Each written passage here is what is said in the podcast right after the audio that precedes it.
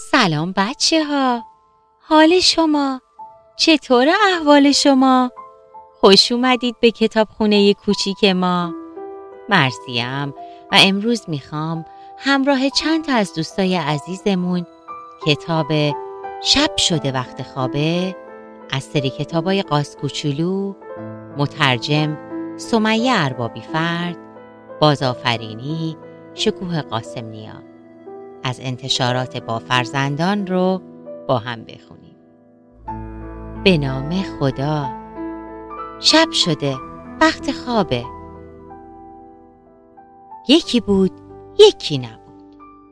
غیر از خدا هیچ کس نبود. نیمه های شب بود. صدای باد میون درختا خش و خش فش و فش میپیچید.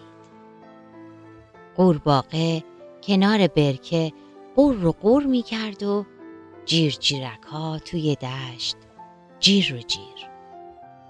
همه جا سیاه و تاریک بود. وقت خواب و استراحت بود. اما قاس کوچولو بیدار بود.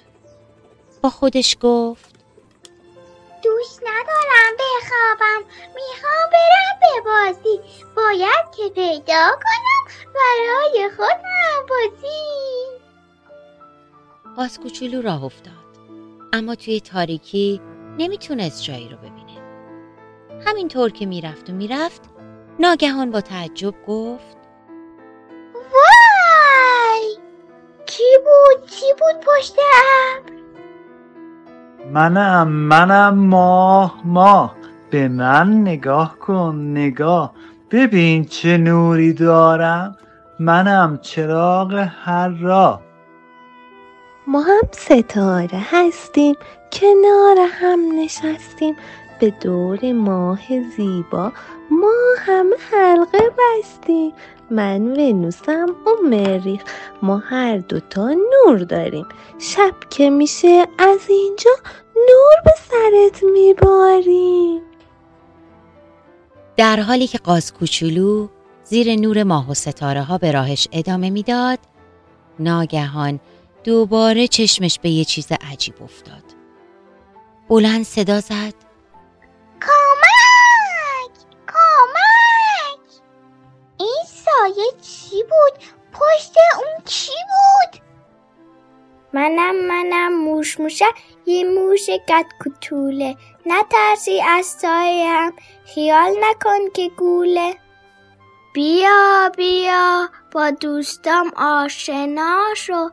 اگر می‌خوای تو هم بازی ما شو. خفاشم و خفاشم می‌خوام با تو دوست باشم. من توده چیگی هستم. کوتاه پا دستم. شب پرم شب پره. همون که شب میپره من وزقم نگام کن. نگاه بزن تپام کن. همه حیوانای شب از دیدن قاز کوچولو خوشحال شده بودند. اما ناگهان سایه سیاه و ترسناک جغ پیدا شد. هو هو. جغده اومده چیکار کنه؟